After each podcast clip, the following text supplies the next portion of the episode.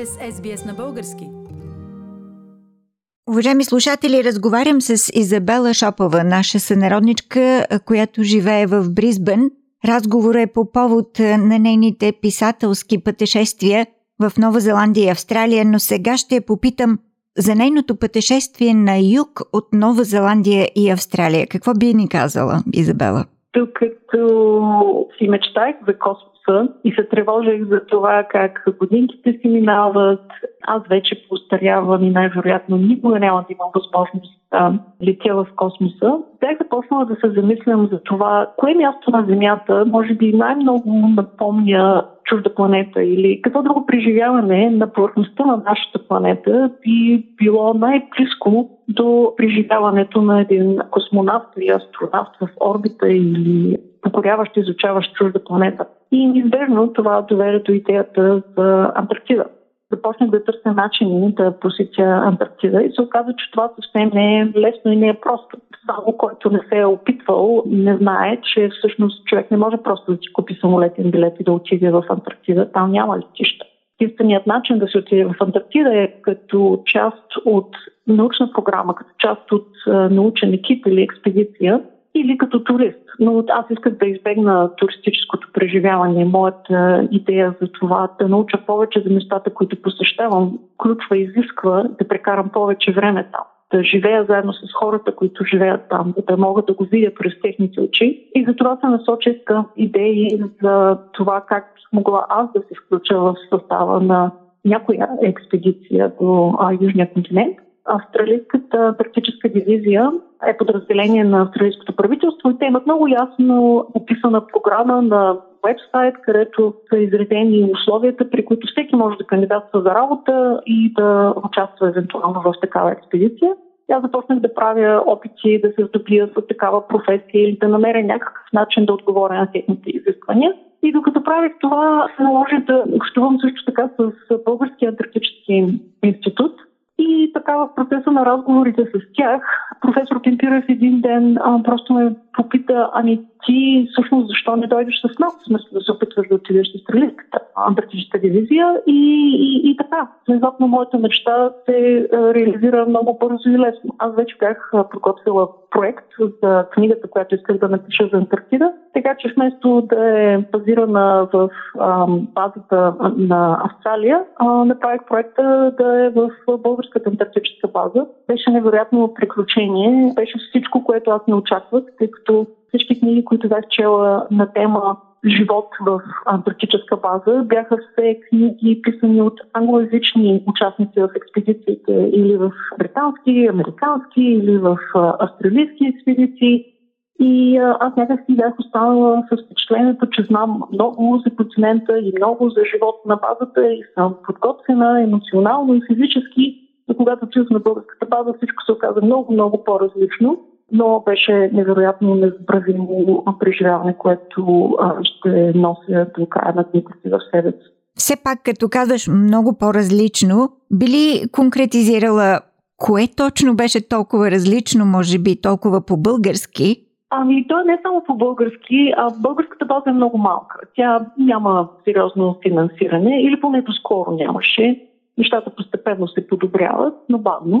Едно от нещата, което беше поразително е, че българските експедиции нямат собствен транспорт. Те разчитат на транспорт от други експедиции, с които поддържат партньорски взаимоотношения. И ние пътувахме с кораб, с испански кораб, който ни свали а, с надувна лодка пред нашата база.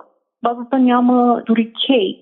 Сливането става като скочиш в водата, говорим си тук за Южният океан, който е с под нулеви температури, сред плаващ лед. Ние скачаме от лодката в водата и пренасяме на ръце багажа, който носим в тази надувна лодка.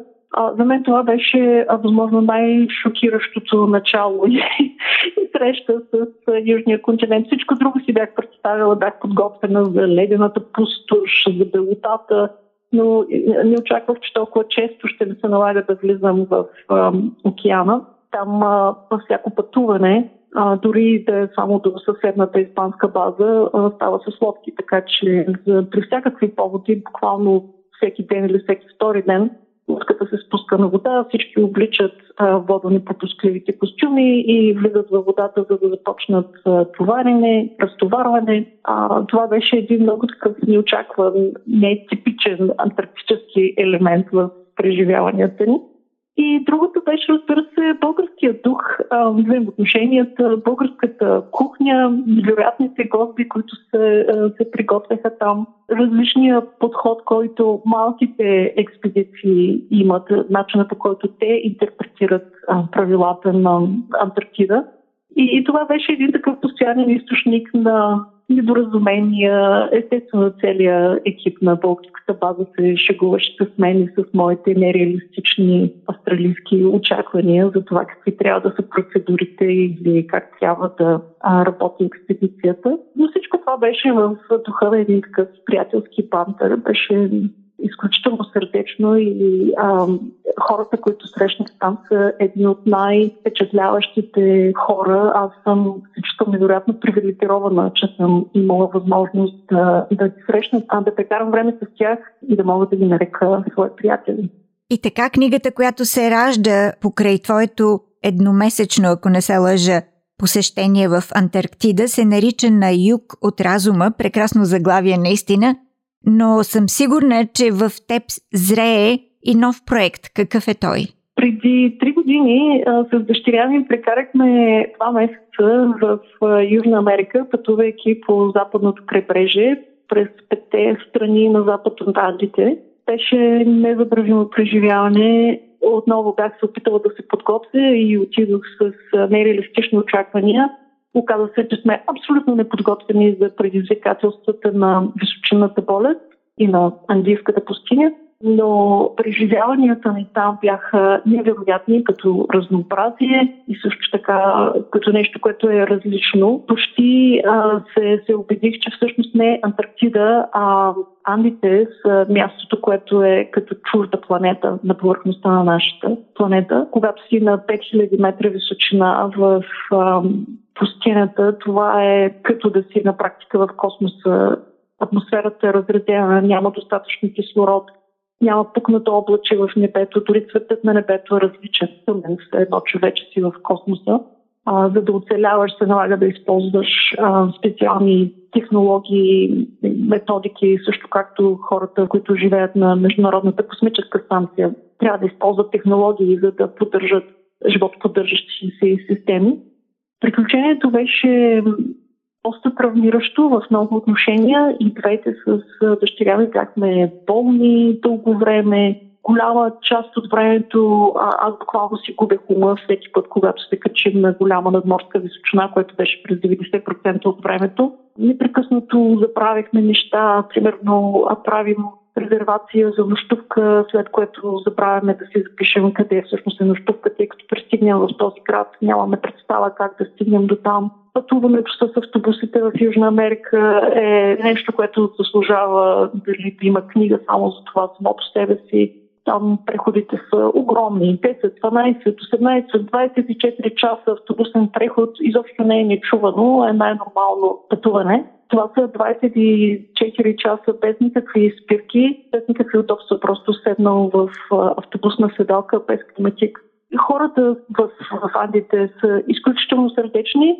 А нещо, което ние не очаквахме, беше, че абсолютно никой не говори английски, нито дори малко. Да са наложени да се справяме с малкото испански, който бяхме понаучили преди да тръгнем на пътуването, но резултатът беше едно огромно количество информация, нови знания и нов начин да, да погледнем на света, нещо за което никога няма да съжалявам.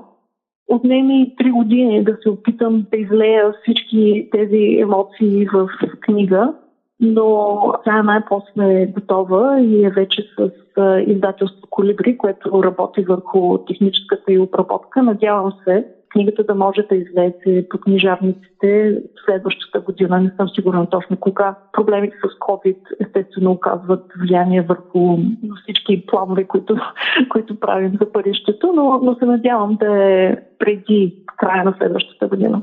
А ще споделиш ли с нас какво заглавие си измислила за книгата? А, заглавието е Под сянката на кондора.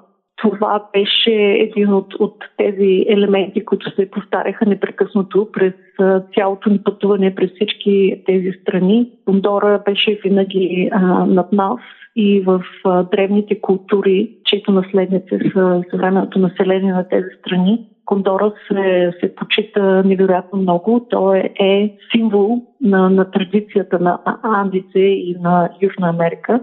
И затова ми се стори като изключително подходяща метафора за заглавието на моята книга. Изабела, благодаря ти за това участие. Желая ти успех с новата книга. Благодаря и аз. Харесайте, споделете, коментирайте. Следете SBS на български във Facebook.